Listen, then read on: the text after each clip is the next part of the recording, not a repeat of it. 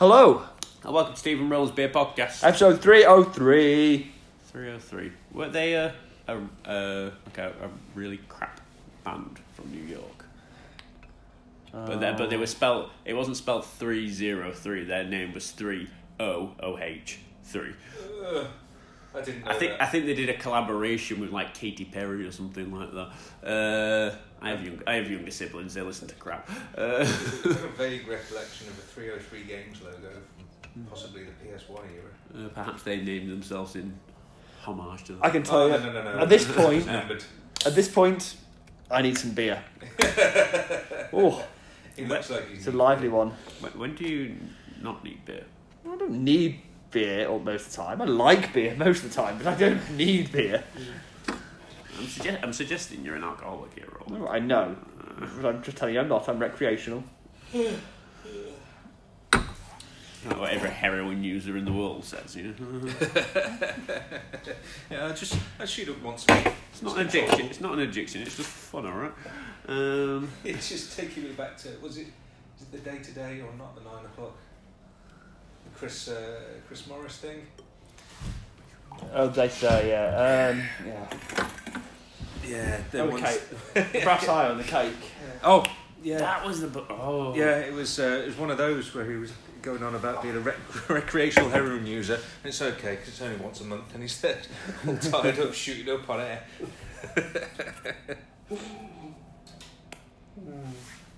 Anyway, yes. On that note, tangent. This week we have Howling Hops, Das Kolsch. It smells like hops. Which are 4.6%. 4.6%. Traditional Klern style beer. It's a lager beer. Klern. Yeah, lager beer. As opposed to a lager? No, as opposed to a beer. Lager beer. So, Howling Hops started out in the basement of a London pub. They've grown a little bit since then. Then we went to their tap room. We did last year. Would we call it a tap room or a tank room? Because I mean, they call it a tank room, so that's kind of right. Yeah, it was literally a load of tanks on the back wall. We were just drawing the beer straight out of it, which I was like, okay. Yeah, and they are. This is what they set out to do to kind of be unique, and it's a cool thing.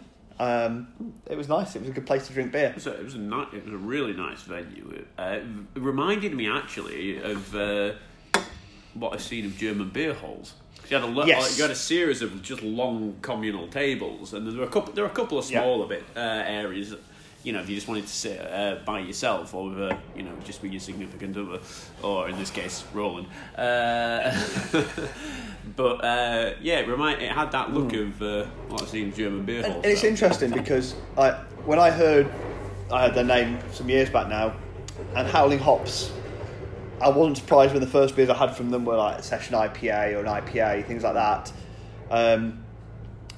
I haven't realised they got the German influence until relatively late on, because I think like a number of London breweries, even if you know the name, you don't actually see that much of them travelling outside of London. So I'm guessing for a number of people trying their beer today, you might not have had anything else from Howling Hops before, because they don't one that I see in the shops all the time. I do enjoy them when I see them. Yeah, no, I've only got my one visit to their place as a frame of reference, but I enjoyed the beers I had there very much, and quite like this. One slight disclaimer on this: I'd probably enjoy this a lot more if it was cold.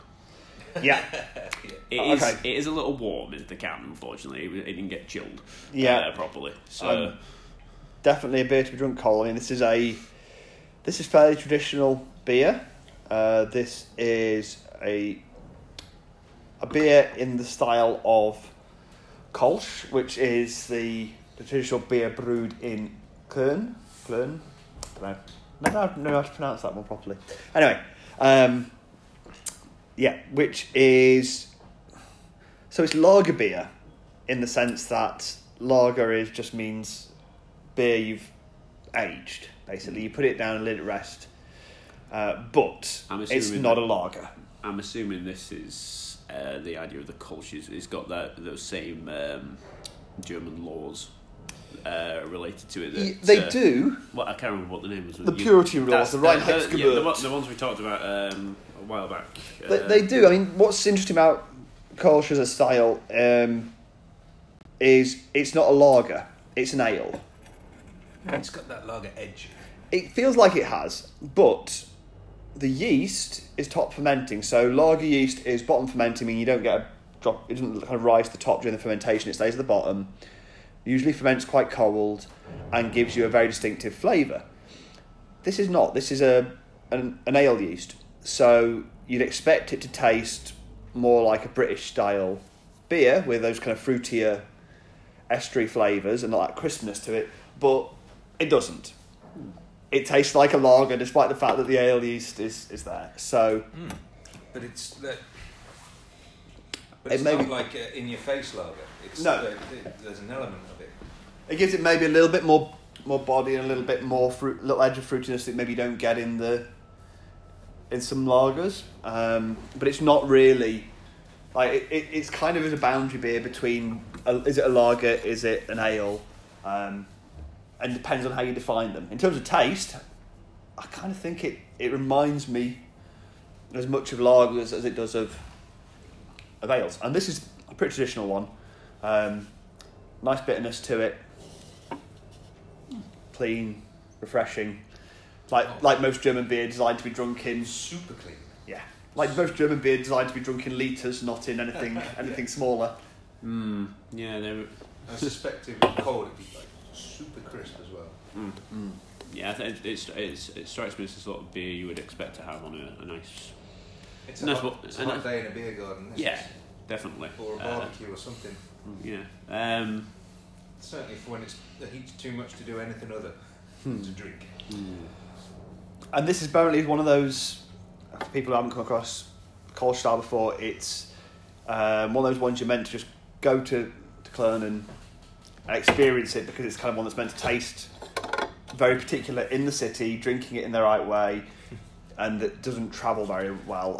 You do see occasional bottles of German Kolsch turning up over in the UK, but it's not super common. I remember you telling me a story about that actually when you visited one of the German cities, haven't you, for their drinking culture.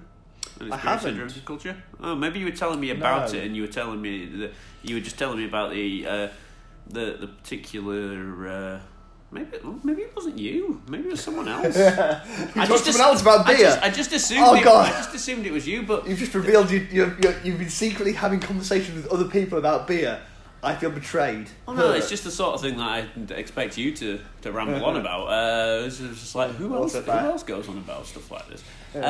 No, someone was telling me about when they'd visited one of the German cities, and every city that has a sort of beer style associated with it in Germany has a particular way of drinking it as well. Yeah. So they were on about there's certain beers that you go in, you exclusively drink in the beer halls, and you drink them there. They were telling me another one. I can't remember the style of beer now, but it's traditional to drink it outside, but in a brown paper bag.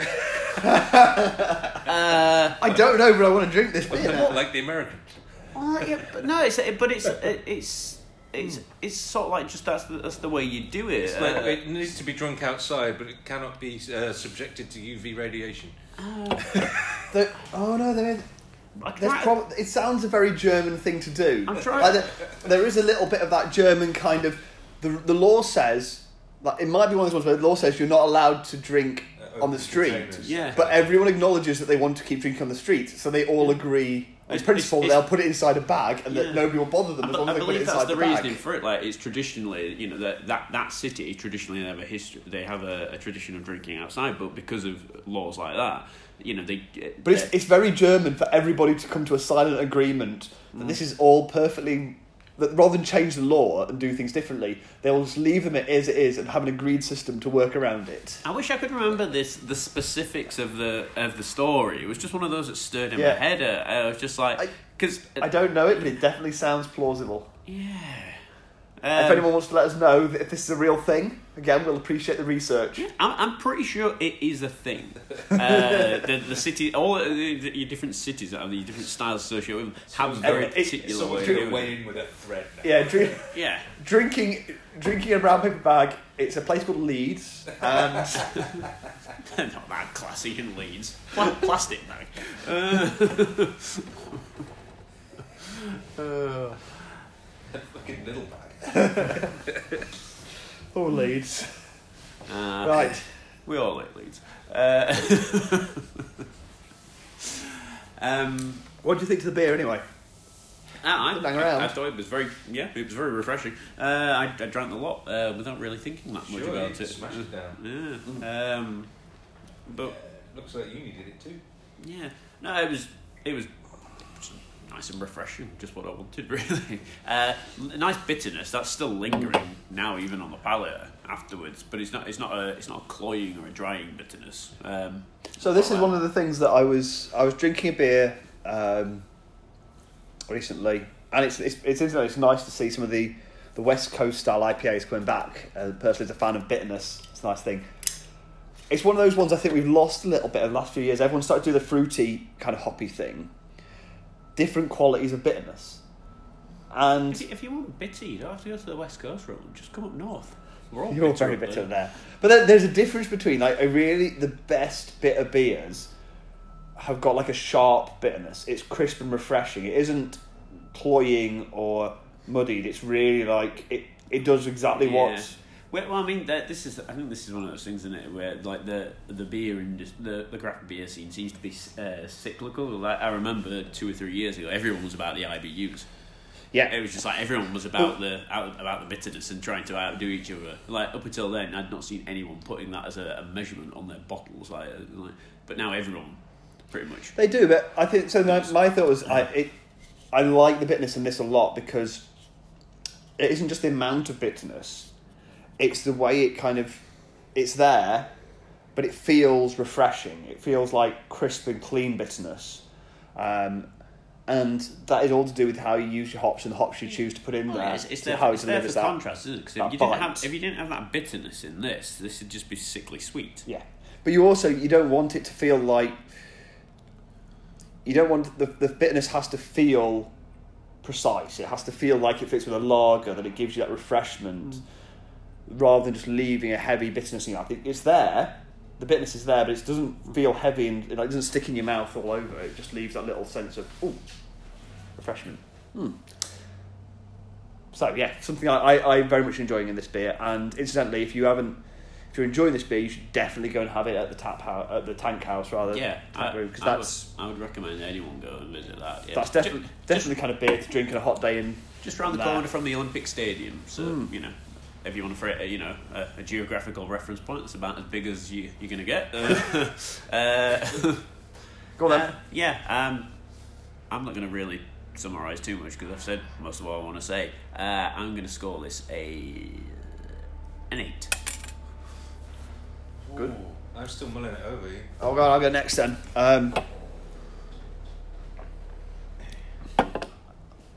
I like this. There's nice sweetness there. It's not super complex. It's nice, kind of white sugar, kind of simple sweetness, but that little bit of crispness, a little bit of fruitiness, that the really crisp bitterness for me is a winner. I would rather have this in the sun, cool down, as we've said already. I think this would be perfect. I think it's a really good example of the style. We haven't talked about the can, but incidentally, I really like the can as well. I can see looking at. We're talking about summer, but the branding looks like autumn, so it looks like a beer for the dying days of summer. Maybe. Yeah, I could definitely.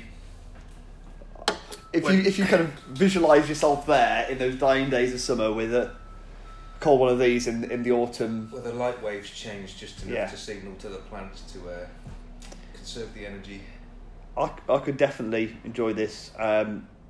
I think that's really nice, and it's not easy to make something taste that good, which is fundamentally a fairly delicate balance. So he's going to go big here. I am going to go big again. I'm going to go 9 again. Ooh. Another beer that I'm really enjoying. The trick for me now is weighing up personal preference versus a good brew. Because like at a bar or something, if I see lager beer, I don't want it. I move on to something I find more interesting. Lager has a bad rep. It does have a lager rep because of big beer. You know, big beer, football, and lad culture and all that. I was going to go with tribal behaviours. Yeah. Yeah. Trying not to be. Because my first idea was Luddites. Yeah. You know, trying to strike a balance. Well, it's interesting because if you look at the history of beer in the UK, it's all about the beer that your parents drink. We're in the 1950s, I can't remember my stats here, 1950s, 80% of what was sold in pubs was mild. And everyone drank mild. And then 60s and 70s, it was bitter. Everyone drank bitter because their dads drank mild. And they didn't want to drink the beer that their parents drank. They wanted to be new and different, so they drank bitter. The 80s, it was we all drink lager because our parents drank bitter. And now we've got to that generation where we're all going, well, it's kind of changed a lot now, but the split is nowhere near that. But for us, I guess, we come from a generation where lager is probably the predominant style among our parents' generation. And it does hang with it some of those negative connotations from when I was coming up, it was all lager. I think my old man was a more of a bitter. My other uncle, he worked at the Tadcaster Brewery, Boddington's, you know, so I lean more that kind of direction. But I also like travelling the lesser path, and everyone drunk lager, and I was like, I'll go with the other thing. But let's not draw it out too long. I'll go for a safe 7. There we go. Right, bit of a spread this time. I just drunk up. That was really good. I'll shut up. We're done.